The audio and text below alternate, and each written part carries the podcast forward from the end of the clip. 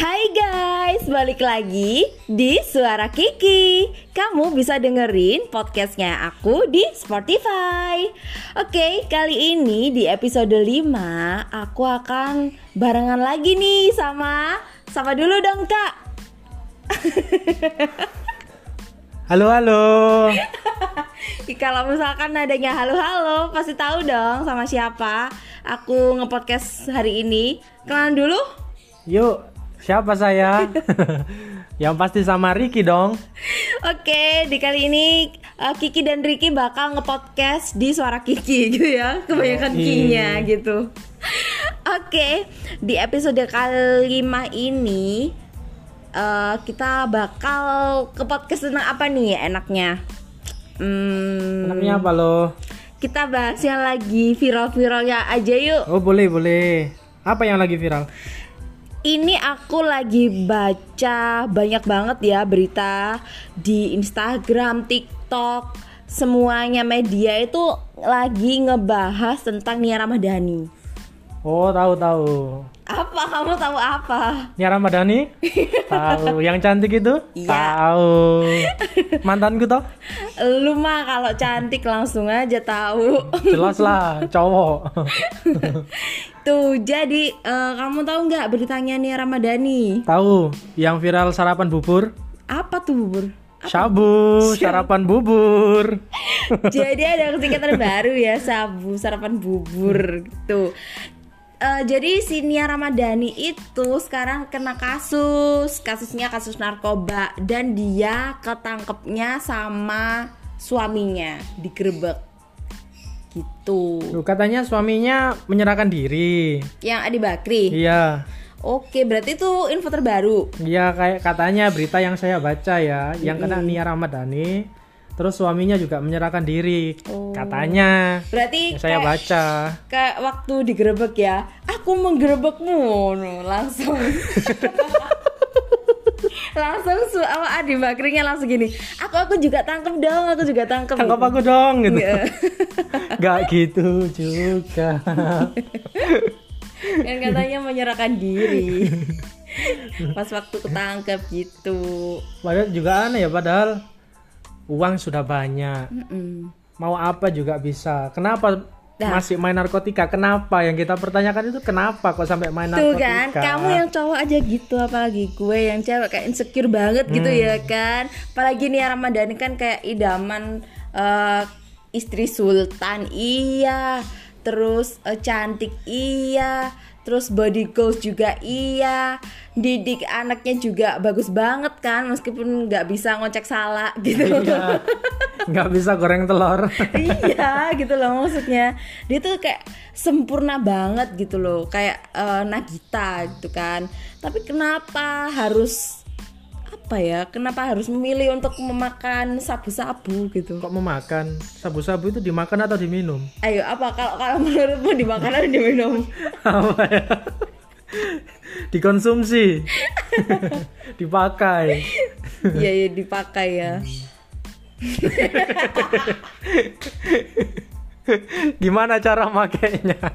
Kan saya nggak pernah make. Tapi aku pernah makan. Eh, syabu-syabu. Ya mungkin kalau uh, di golongan artis, ya contoh kan Raffi Ahmad juga pernah kena kasus uh, seperti uh, itu. Dulu. Kan ada alasannya karena si Raffi Ahmad jadwalnya juga padat. Uh-uh. Dia banyak di acara T V mana-mana. Otomatis jam tidur kan dia kurang, dia butuh doping, bisa jadi kan sabu dibuat doping mm-hmm. biar dia tetap strong, punya tenaga. Iya, kenapa nggak ikut nantuk. Vaksin? Hah?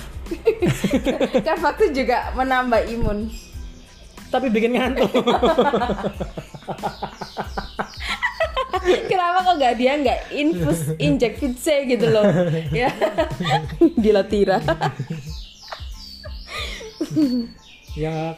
Kenapa kalau Nia Ramadhani? Mungkin kan dari beritanya juga uh, katanya gara-gara pandemi, gara-gara Covid dia pakai. Iya, uh, Kok bisa uh, gara-gara pandemi? Ya bener kan, kalau gara-gara pandemi dia harus vaksin, bukan harus pakai sarung. Kok salah? Tapi emang info terbarunya Nia Ramadhani itu kenapa alasannya pakai uh, sabu-sabu. Dia itu katanya bingung, yang pertama bingung ngabisin duitnya. Itu katanya netizen ya, kan belum terbukti juga gitu.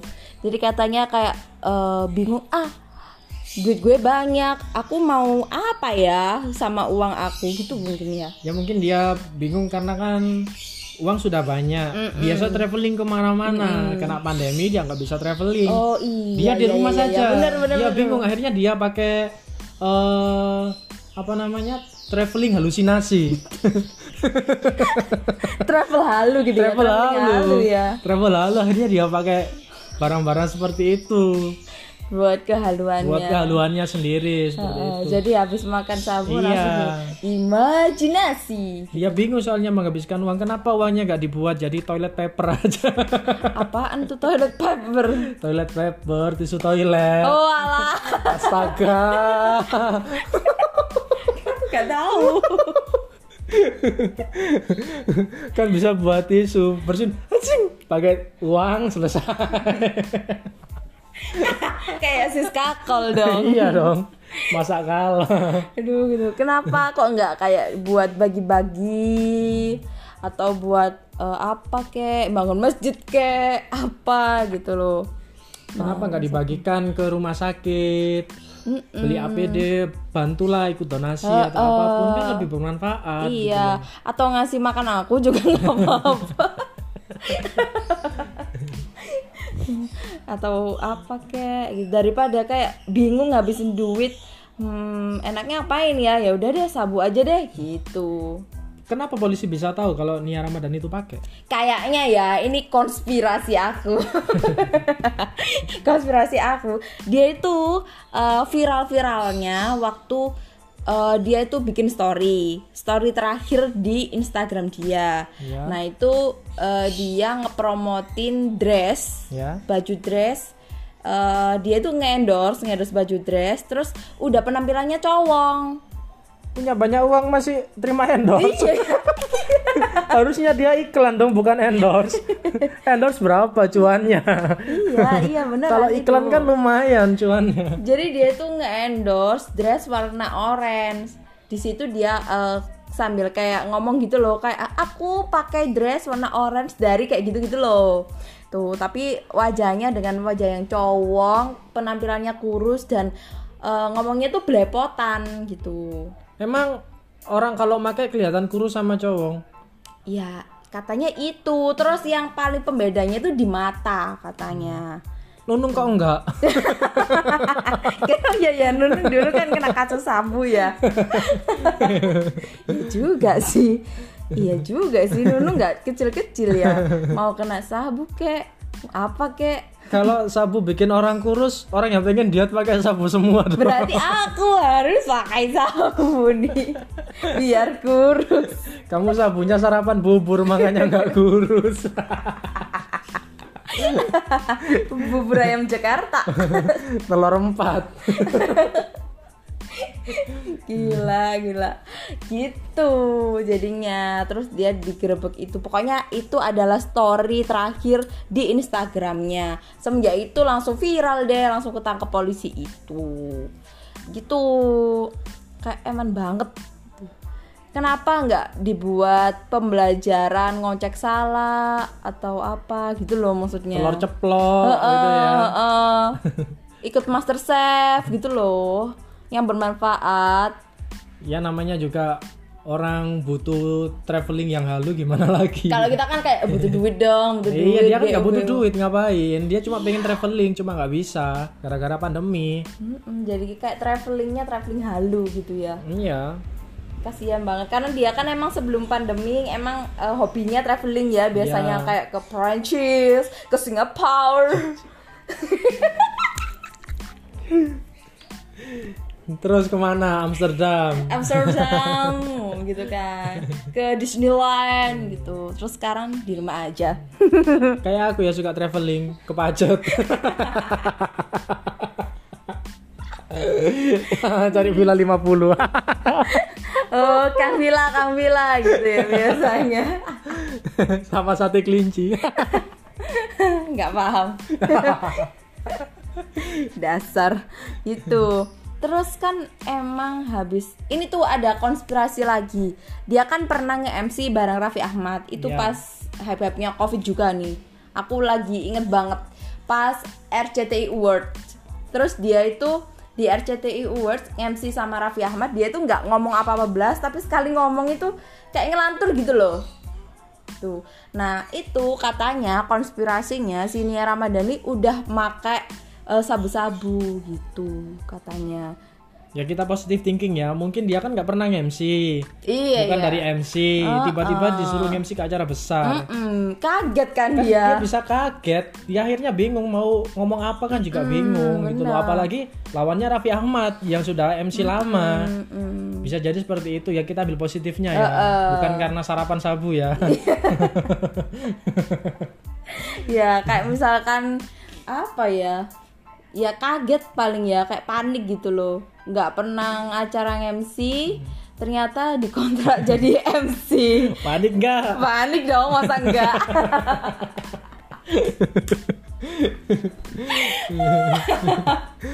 Gitu. Jadi ya, ya mungkin abis ini juga selesai. Kan namanya juga artis ya, mentok-mentok rehab. Habis mm-hmm. rehab, bayar denda, selesai keluar. Keluar, kelar deh kelar. Gitu. Langsung nongol di T V, pasti langsung diundang acara-acara uya-kuya. Brownies. Jadi ini dia terkenal lagi gitu. Tapi ya herannya Nia Ramadhani itu kan udah terkenal. Kenapa dia memutuskan masuk T V lagi gitu loh. Katanya dulu kan enggak, ah, aku enggak mau masuk T V lagi gitu. Terus uh, malah bikin acara yang bubos-bubos itu loh di Trans T V. Oh, ya mungkin uh, mungkin dia sudah jenuh ya mm-mm. sama kehidupan di rumah seperti ini terus, mobilnya seperti ini. Mungkin mm. dia merindukan keartisannya kembali. Keartisan. Akhirnya dia balik jadi artis lagi, sering nongol-nongol di T V. Tuh. Tuh. Sampai kayak beli gorengan. Dia tuh tahu nggak sih Nia Ramadhani itu selain nggak bisa ngoncek salah, dia itu nggak tahu kalau ada namanya gorengan itu namanya O T O T hmm. tempe menjes, dia nggak tahu. Kayaknya nggak pernah makan dia ya. Iya nggak pernah makan gitu. Jadi dia taunya kalau gorengan itu cuman apa, pisang goreng itu aja. Jadi dia itu nggak tahu kayak kalau beli gorengan itu sistemnya gimana. Kayak kresek itu ambil sendiri atau apa. Jadi dia bilangnya e, gorengan sepuluh bungkus gitu. Dia gak pernah ngerasain kadin kejujuran. Iya. Beli gorengan lima bayarnya tiga. Itu biasanya kamu nih. Jelas. Dasar, dasar, dasar. Makanya saya gak bisa jadi pejabat. Soalnya kamu korupsi, korupsi. Beli gorengan sudah korupsi. Apalagi jadi pejabat. Ups. Uang negara kamu korupsi. Harusnya lebih enak itu. Aduh, aduh. Oke, oke, oke. Terus kita lagi bahas apa lagi nih? Apa? Gak tahu. Ya oke, okay, kita ambil sisi positifnya aja deh. Apa nih menurutmu sisi positif dari kayak kejadian ini? Kejadiannya Nia Ramadhani. Ya kalau diambil positifnya apa ya?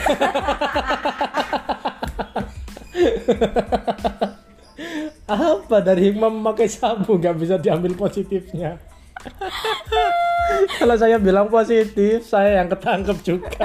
Oh iya iya, bukan kamu yang ketangkep, kamu malah yang diisolasi mandiri kalau bilang positif. Oh iya iya. iya. Kan lagi zamannya corona. Tergantung positif apa. Oh iya. iya. Garis dua. Tuh, terus apa nih kesimpulannya? Kesimpulannya ya hindarilah barang-barang terlarang seperti itu. Buat apa sih kalau uh, pingin traveling halusinasi kan ada yang apa itu? Apa? Pakai kacamata itu loh. Oh, tiga dimensi. Ah, pakai di ka- ada kok di Terawas masih itu. Ada Terawas, Taman Ganjaran. Pakai gitu kan bisa. Enggak usah lah pakai gitu. Kalau bosen ya minum C T M aja lah tidur. Kalau pengen uh, kalau pengen sabu-sabu ya tinggal beli aja di restoran-restoran syabu-syabu gitu. Makan kan enak, makan syabu-syabu daripada mengkonsumsi sabu-sabu. Yap. Benar. Gitu. Oke, terima kasih ya udah dengerin podcast kita. Kali ini kita lagi bahas yang viral-viral. Kira-kira kita mau bahas apa lagi ya? Buat kalian yang pengen request apapun itu atau pengen ngajakin kolaps di podcast aku, langsung aja ya. Bisa D M ataupun W A atau main ke rumah aku juga boleh. Oke, aku tungguin ya. Dan sampai jumpa di episode selanjutnya. Bye.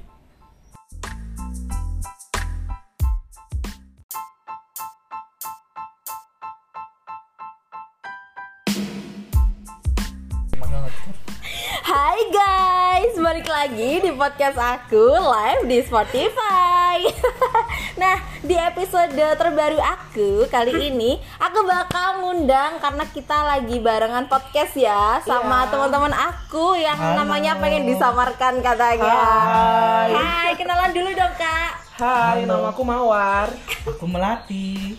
Oke, okay, jadi uh, kita nanti di podcast kali ini bakal ngebahas tentang laki gitu ya. Laki.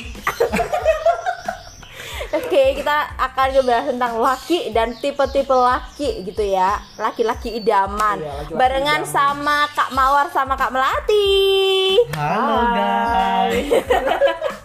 Agak deketan dong Kak. Nah, oke, kita langsung aja ya. Oke. Karena di dunia ini, di dunia yang fana merah jambu ini kan banyak banget laki-laki yang uh, berbagai macam uh, jenis gitu ya, jenisnya. Nah, yang uh, kalian tahu sih uh, tipe-tipe laki-laki idaman tuh kayak gimana sih menurut kalian? Uh, sebenarnya kalau kita sih nggak bisa. Ini dari uh, yang Kak Mawar dulu ya. Oke, oke, oke. Kalau kita sih nggak bisa tahu secara pasti gimana idamannya wanita, karena kita kan sebenarnya bukan wanita nih. Iya. Hmm. Tapi karena kita berteman dengan banyak wanita, lebih Jadi, tepatnya uh, kita tahu bagaimana yang diinginkan wanita. Iya. Gitu nggak sih? Iya. Oh berarti kalian tuh kayak tempat curhatannya si cewek-cewek ya, gitu ya? Bisa dibilang gitu, gitu sih. Hmm. Kadang. kadang uh, teman-teman kita tuh kadang kalau ngobrol curhat hmm. ke temen ceweknya tuh kadang nggak nyaman, yeah. malah lebih nyaman ke kita, kita. Orang-orang yang kayak soalnya gini. Kita juga apa menjadi apa kayak pendengar yang baik gitu kan buat yeah, mereka. That's right. Jadi kalau mereka cerita ke temennya yang cewek malah lebih kayak lebih ke pamerin insecure ya, gitu kan ya, untuk direbut pacarnya, nah, takut dipelakorin iya, gitu ya Kak. Sedangkan kita kan nggak bisa melakorin. Jadi pegadaian soalnya dia nya pegadaian sih, nggak ada kesempatan. Ya ini kayak heboh banget ya ini sama Kak Mawar sama Kak Melati gitu. Terus eh, gimana sih tipe laki-laki idaman gitu? Kalau menurut sepengetahuan aku selama ini mm. uh, dari sekian banyak sahabat wanita aku tuh yeah. sebenarnya mereka tuh nggak seneng tipe-tipe cowok yang uh, rajin, okay. yang apa istilahnya tuh ya, yang nganut banget, oh. yang saklek banget sesuai aturan tuh mereka nggak suka. Sebenarnya okay. tuh mereka, mereka tuh paling suka yang bad boy. Okay, gitu. Sebenarnya mereka I'm suka. I'm a bad boy nah, gitu ya. Gitu. Jadi uh, hal-hal ini sebenarnya malu diakui sama mereka tuh sebenarnya malu. Mm-hmm. Tapi sebenarnya literally dari hati kecilnya mm-hmm. yang terdalam. Iya, anak jaksel banget gitu ya guys. Jadi dari hati mereka yang terdalam mm-hmm. tuh sebenarnya mereka tuh pengen yang bad boy, bad boy cuma nggak gitu pengen ya. Ngungkapin aja mm-hmm. sebenarnya gitu, gitu sih kalau menurut aku tipe yang pertama. Kalau tipe yang kedua menurut Kak Melati gimana? Iya gimana gini, tadi kan Kak Mawar ya, terus Kak Melati gimana nih menurut tipe-tipenya? Menurut Kak Melati sih sebagian banyak ya. Sebagian banyak ya bunda, sebagian, sebagian besar, besar. Iya. Direvisi ya Ci ya, ya. Sebagian besar sahabat-sahabat kita yang cewek itu lebih suka tipikal cowok yang cowok yang apa maksudnya yang maskulin maskulin yes, terus yes. tinggi tinggi, tinggi besar besar sekali walaupun tampangnya tidak mendukung tapi sebagian besar yang perlu gini ditunjukkan ya? Tuh uangnya sih cuan mm-hmm. okay. Jadi royal terhadap mereka nah, gitu memang uh, kebanyakan wanita itu suka yang maskulin sekarang yeah. kan lagi booming tuh apa tuh toxic masculinity uh, tahu kan uh, uh, ya iya, tahu. Jadi iya, iya. Uh, sebenarnya orang-orang yang terlihat maskulin itu sebenarnya mereka punya sisi femi, femini, feminisme juga mm-hmm. loh sisi feminisme tuh gak cuma dipunyai sama perempuan cewek aja. aja. Ya. Kalian perlu tahu ya, femi- hmm. feminisme itu sifat yang kayak, kayak manja, manja. Hmm. terus malu. malu, itu feminitas. Nah, seba se seharusnya sikap feminisme dan uh, maskulinitas tuh dimiliki oleh semua manusia, okay. gitu. Tapi lebih kalau cowok condongnya ke maskulinitas, kalau cewek feminisme. Uh-huh. Tapi apakah keduanya tidak punya keduanya itu? Keduanya nah, pasti, gimana? pasti punya, kan? ah, pasti punya. Nah, porsinya masing-masing. Nah, gitu. Hmm. Nah, si cewek ini biasanya lebih suka cowok yang maskulinitasnya lebih tinggi, lebih tinggi daripada okay. feminisme. Feminisme. Feminisme. Feminisme, mohon maaf itu kajian saya, Bunda. Ya, sorry, sorry. Tapi gimana sih menurut pandangan kalian tentang kayak cowok-cowok sekarang yang se- sukanya TikTokan gitu, joget-joget? Hmm, itu sih wajar sih ya, ah, buat menghilang. Soalnya kan pada masa sekarang kan mas- masa-masa P P K M, mm-mm. jadi mereka tuh bosen mau ketemu pacarnya juga nggak bisa, oh, boring, boring. Gitu ya. Daripada mereka menghabiskan waktunya untuk untuk yang tidak bermanfaat, sepertinya. Uh-uh. Atau main game yang tidak uh-oh. menghasilkan apa-apa, mending mereka joget-joget, buang, buang-buang apa, buang-buang racun di tubuh, ah, terus betul, buang-buang sekali. lemak-lemak yang mengendap di dalam tubuh. Lebih baik sih dilemparkan ke dalam kegiatan dance-dance di, di TikTok itu. Ah, ah. Tapi kalau menurutku kadang di TikTok juga kadang agak uh, gimana ya, agak agak berlebihan juga sih. Hmm. Kadang yang misal Uh, joget-jogetnya yang mamerin bentuk yeah, yeah. tubuh yang uh, tertentu uh, uh. itu kayaknya uh, keluar dari kodratnya sebagai cowok sih. Maskulinitas itu kan sebenarnya bukan hanya gitu. tentang bentuk badannya, hmm, tapi, tapi maskulinitas tuh biasanya tentang pembawaannya sih, lebih okay. ke pembawaannya. Bagaimana caranya berdiri, berdiri, bagaimana tegak, caranya gagal, ngomong, bersikap, yes, kayak table manner-nya nah, begitu ya. Aturan-aturan maskulinitas. Nah, nah gitu. gitu. Tapi kadang enggak sedikit juga kok temenku yang sebenarnya suka sama cowok-cowok yang uh, Uh, apa kadar femini, uh, femi, feminisnya lebih tinggi, okay. karena mereka kadang suka cowok yang manja,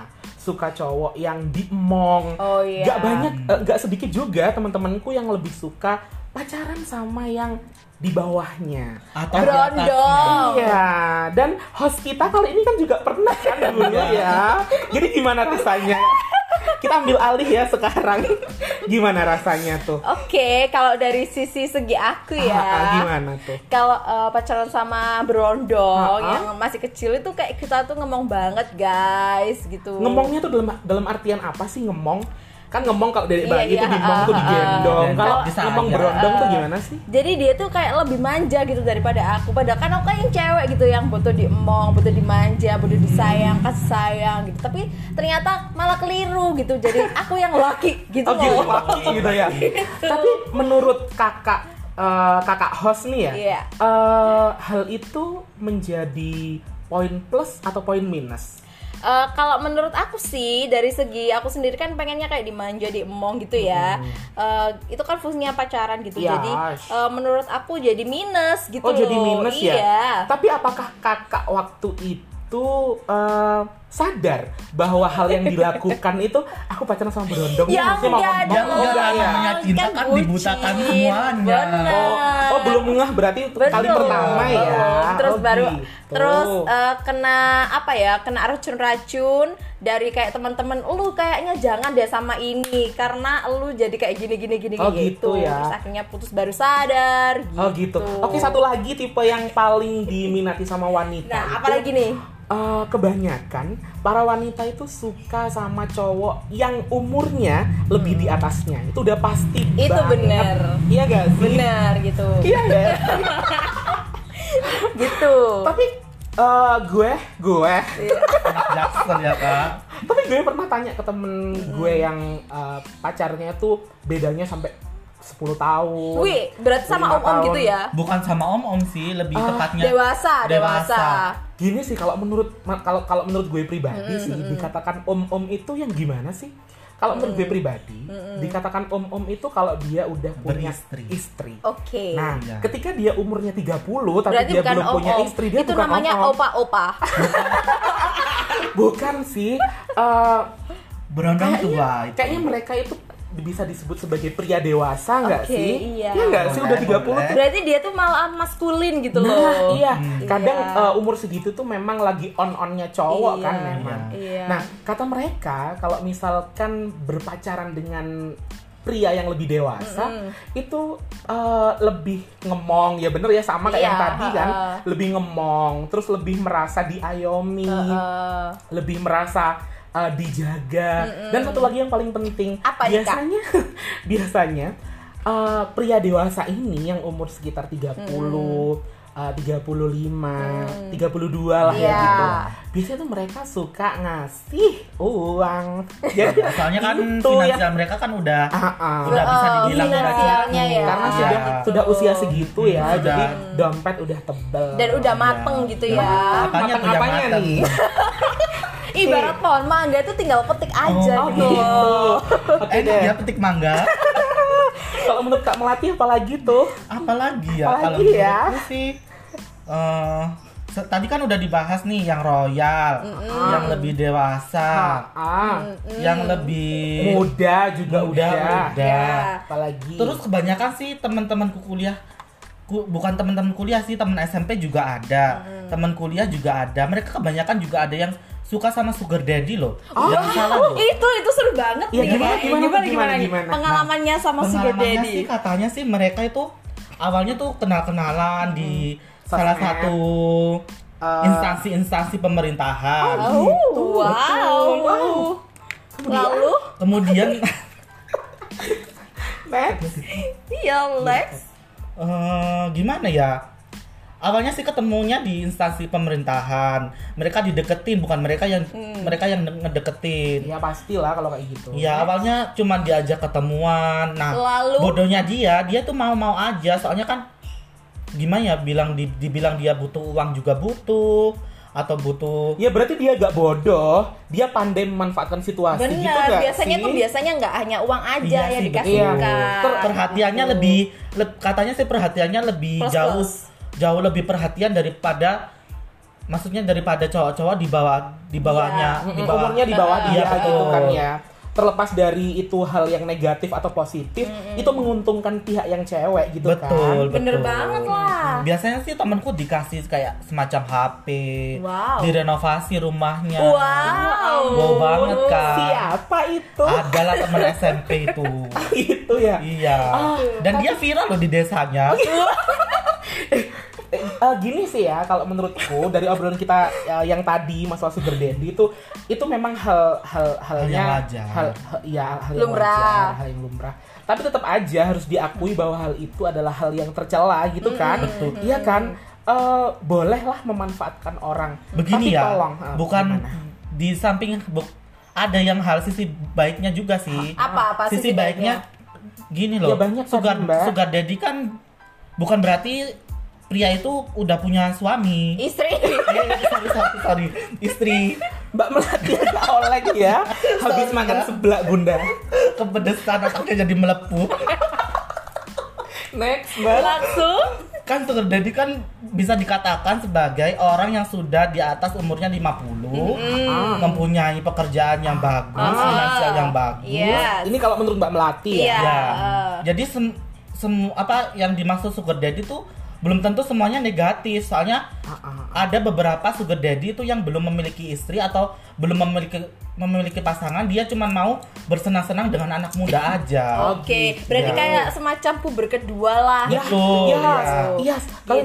Iya, para wanita juga harus tahu ya kalau cowok tuh memang ada, ada puber, puber kedua. kedua. Biasanya, Biasanya di umur tiga puluh sampai ke atas. Ah, ya. Sampai lima puluh. Uh, uh, gue pernah dengar cerita dari nih? salah satu teman di kantor. Ini anak jaksel ya. uh, gue pernah dengar cerita dari hmm. teman sekantor tuh. Uh, Si ceweknya ini, kebetulan teman kantor gue ini usianya udah lima puluh tahun, lima puluh berapa okay. gitu uh, yang sudah, mohon maaf, menopause okay. Nah, si cowoknya, si suaminya ini puber kedua hmm. Kalau puber kedua kan memang lagi on-onnya uh, banget tuh. Dan suka sama yang kayak masih cewek-cewek nom-nom nah, gitu loh. Nah, lebih suka yang imut-imut lah iya. Nah, gitu. Ternyata uh, banyak istri-istri di dunia ini mm-mm.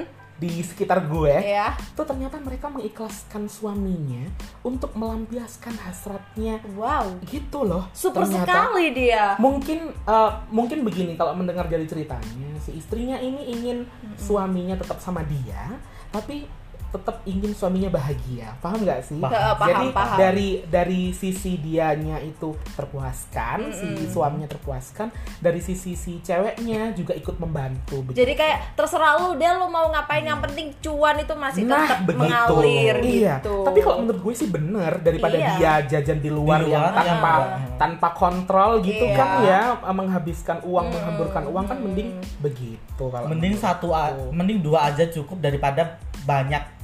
Satu wanita. aja, satu aja cukup, bukan yang lain bisa dikontrak iya, begitu iya. Bunda. Ya, boleh, boleh, boleh.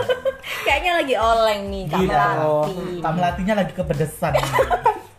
Ada lagi satu lagi yang menurutku yang paling penting itu uh, apa namanya? Tipe-tipe cowok idamannya apa wanita nih? Tuh uh, ada lagi nih biasanya uh, tentang identitas. Apa ya? Bukan identitas. Status. No, no, no. Apa? Uh, apa ya? Darah. Derajat. Darah. Ada orang Chinese, ada orang Jawa gitu. Oh, ras. Nah, ras. Hmm. Nah, ras ya. Biasanya uh, gue ada nih temen yang Chinese satu. Nah, ternyata kalau di Chinese itu, gue nggak tahu ya, hmm. karena gue juga bukan orang Chinese. Yes. Gue nggak tahu ini semacam tradisi. Aturan, yeah. tradisi, atau budaya apa? atau apa. Hmm. Tapi mereka memang tidak mau, mm-hmm. mereka memang menolak jika didekati oleh orang Jawa. Oke, okay. gitu. Mungkin karena kayak ya kalau misalkan Cina ya harus deket sama Cina ya, gitu. Uh, gue nggak tahu nih harus apa uh. enggak ya. Pokoknya temen-temenku ada salah satu temenku itu yang radikal seperti sekali, itu, ya, seperti itu orangnya. Mungkin begini Bunda. Jadi karena mereka ini meneruskan keturunan mungkin ya. Meneruskan keturunan satu. Yang kedua, hmm. budayanya juga biar sama. Iya, ya, kan ribet kan ya, kalau misalkan betul, kayak betul, Jawa betul. sama Cina. Uh-uh. Gitu. Tapi enggak enggak enggak banyak juga sih yang Jawa sama Cina juga banyak. Uh-uh. Ya. Cuma mungkin dia, kebetulan temanku yang satu hmm. ini mungkin dia pengennya itu uh, satu frekuensi, uh-uh, satu agama, uh-uh. satu keyakinan, satu budaya biar dan lain sebagainya. Nantinya. Ya gitu. kayak kayak orang Arab harus sama orang, orang Arab. Arab itu gitu. juga. Uh, tapi kalau kalau Kak hmm? Kak Melati, Kak, Kak Mawar, Anda tidak kenal teman Anda. Kalau Kak Mawar ini ras-rasnya tipe yang gimana? Kalau menurutku, aku kebetulan orang Jawa orang ya. Jawa. Uh. Jadi kalau menurutku pribadi orang Jawa tuh enggak neko-neko loh sama Chinese hayu, sama Sunda hayu. Iya enggak sih? Sama Arab yang besar-besar loh. Ya. Gitu Kak Melati tuh gitu orangnya. Uh, aku punya temen yang Jawa, uh, uh. tapi dia uh, tipenya itu tipenya orang-orang timur. Itu ada loh, ada kayak oh. gitu. Iya, jadi temenku orang Jawa, orang uh. sini kebetulan. Terus dia tuh berarti pacarnya sukanya sama kayak Arab, Arab gitu. Bukan orang timur, timur itu maksudnya timur, timur Indonesia, Indonesia, Bun. Mohon maaf. Iya. Maaf itu timur tengah ya, Bunda. Anu, pikirannya Kakak host ini sudah international. jadi jadi mikirnya ke Arab. Oh alah, iya iya iya. Timur iya, Indonesia iya. Kayak misal uh, orang Ambon, eh, orang Papua, oh, begitu. Okay. Orang Maluku. Itu gak masalah sih kalau hmm. menurutku, karena kita kan juga satu negara, hmm. pasti wajar-wajar saja sih. Iya. iya. Tapi kalau aku belum pernah punya temen Uh, yang suka sama orang luar negeri itu belum pernah. Kalau temen yang orang luar negeri ada orang Thailand kebet Thailand Thailand, Thailand. Kebetulan uh, dulu pas kuliah tuh satu angkatan ada lima orang yang dari Thailand tuh gak pernah sama sekali membicarakan masalah hati, masalah oh. perasaan, masalah tipikal oh. pasangan begitu. Itu tuh privacy gitu ya. Mungkin, ya, ya. mungkin, mungkin begitu. Jadi aku nggak tahu tipenya mereka seperti apa dan nggak ada satupun yang cinlok sama mereka tuh nggak ada. Okay, padahal dia oke-oke banget. Atau ah, bias-bias kasih. Bias-bias kasih. Sebenarnya bias-bias kasih. Kalau dari kakak host gimana nih? Iya. Ini kan udah terakhir nih, udah banyak banget iya, nih kita iya, ngobrol. Iya, betul. Sampai banget ya kakak host. Gimana kalau dari kakak host? Kalau aku sih uh, gini deh, gini kita rubah deh. Tipenya sih, kakak host apa? Iya. Nah, tipe cowoknya kakak host gimana? Kriterianya seperti apa? Satu. satu nah, kesalahan ngundang kita bunda. Satu pokoknya itu sefrekuensi okay, gitu ya. Sefrekuensi itu yang kayak gimana kak? Ya kayak misalkan sepemikiran, gitu ya. Kayak misalkan uh, aku kan sukanya kayak bilang ya terserah ya kayak awakmu atau apa. Nah itu ya udah nah, sefrekuensikan okay. sama aku gitu. Dan yang kedua itu sevisi misi gitu. Misi. Jadi jarang apa kayak uh, di dunia ini banyak banget kan udah kayak deket sama cowok-cowok. Tapi kadang hmm. itu Uh, pak waktu ngejalanin ternyata nggak sevisi misi gitu. Visi misi itu yang dimaksud tuh anu guys, misalnya uh, arah untuk menuju ke depan tuh gimana, goals-nya. Tujuannya itu harus ada okay. goalsnya dong. Ah, gitu. Betul. Jangan sampai kita pacaran terus nggak ada goalsnya. Oke, okay, gitu. Karena kita sudah di usia-usia yang benar-benar mau pernikahan nah, ya. Begitu ya, memang. Gitu. Jadi ya, kan next. Memang harus ada goalsnya itu. Next yang ketiga. Dan yang ketiga adalah cowok yang apa ya? Good looking kan? Enggak sih. Oh, masa sih? Mapan lah ya, harus mapan, mapan gitu. Okay. Kalau good looking nomor sekian sekian sekian sekian okay, gitu. Oke deh, aku mau cerita. Udah ya? Iya, tiga udah, aja. Uh, tiga. Aku mau cerita deh masalah good looking ya, boleh ya? Iya, boleh, boleh, boleh, boleh. Jadi jadi um, Uh, salah satu tipe idamannya wanita itu nggak uh, bisa dipungkiri memang good looking itu nomor satu memang uh, uh. Uh, meskipun banyak yang menangkal, banyak yang menangkis misal bilang ah uh, good looking itu bisa bisa di nomor sekian sekian tapi enggak sebenarnya gue yakin uh, di lubuk hatinya mm, para wanita nih jujur nih ya yeah. para wanita kalau ada yang nge-D M atau nginbox di Facebook yang kalian lihat pertama kali adalah profilnya Fisik, ya, ya enggak? Pasti itu benar. Karena apa? Karena memang yang dilihat pertama kali adalah itu kita penampilan gitu ya. Kita nggak bisa bohong. Kalau memang uh, kalau memang uh, bisa Mm-mm. bisa dirubah fisiknya Mm-mm. bisa dirubah uh, ketika sudah pacaran ya nggak apa-apa itu terserah. Mm-mm. Tapi memang uh, good looking itu memang pertama kali yang dilihat memang itu. Tapi uh, tunggu bentar kak, good looking tuh? Ini bukan berarti kayak uh, yang ganteng atau apa gitu ya. Kalau menurut aku sih, iya, iya, menurut enggak. Aku good looking adalah kayak rapi, berpenampilan ya. Rapi. Ini kalau menurut kakak host ya, ini karena uh, kita ya, menurut kita sendiri-sendiri uh, penampilannya rapi, mm-hmm. terus rajin ngerawat diri, nah, kemudian wangi, okay. gitu. Itu adalah good looking. Ya, kalau menurut kakak host, uh, kalau menurut kakak Melati, iya apa nih good looking? Apa ya? Bentuk badannya sih. Oh gitu, maskulin ya. Iya, betul. Ya. Lagi-lagi. Udah itu aja. Kalau hmm. kalau Kak Mawar? Kalau Kak Mawar gimana? Kalau aku? Iya. Masih perlu nih. Perlu lah. Wah, terakhir di penutup. Kalau aku sih menurut aku uh, good looking itu yang pertama uh, struktur wajahnya. Struktur mm-hmm. wajah maskulin itu biasanya rahangnya tegas. Ragangnya tuh agak kotak hmm, gitu ya enggak iya, sih? Iya, iya. Agak kotak gitu. Apanya tuh yang kotak? Enggak nih. Uh, Perutnya. Uh, uh. Itu yang pertama. Yang kedua, uh, meskipun badannya nggak ideal nggak apa-apa, mm. cuma nggak kalau gendut-gendut banget sih kalau menurutku nggak yeah. good looking ya. Jangan lah kak, nah, jangan gembala lah. Iya, boleh gembala ya bun. Yeah. Jadi kalau menurutku meskipun nggak six pack, nggak kotak-kotak nggak apa-apa, yang penting nggak terlalu gendut. Enak dipeluk lah. Nah, pokoknya dirawat ya. Yes. Dan yang ketiga yang terakhir. Cowok itu menurutku harus wangi. Iya, ya, itu nomor satu. Iya gitu. Kan. Jangan sampai kalau deket sama cewek terus ih bau banget sih nah, badannya. Bau banget. Glowing, glowing putih itu nomor kesekian. Iya. Setelah wangi uh, uh, kan. Iya. Gitu walaupun nggak nggak bisa di bilang, ya nggak bisa uh-huh. dibilang juga sih cowok putih itu selalu ganteng tuh iya, enggak, gitu. Iya. Tapi kadang stereotip masyarakat kan mengatakan betul. Gitu padahal juga nggak semuanya nggak ya, semuanya iya. Mungkin yang dilihat mereka orang putih tuh yang memang ganteng uh, mereka belum uh, pernah lihat orang iya. putih nggak ganteng siapa tahu hitam tapi manis betul kan? Kayak siapa tuh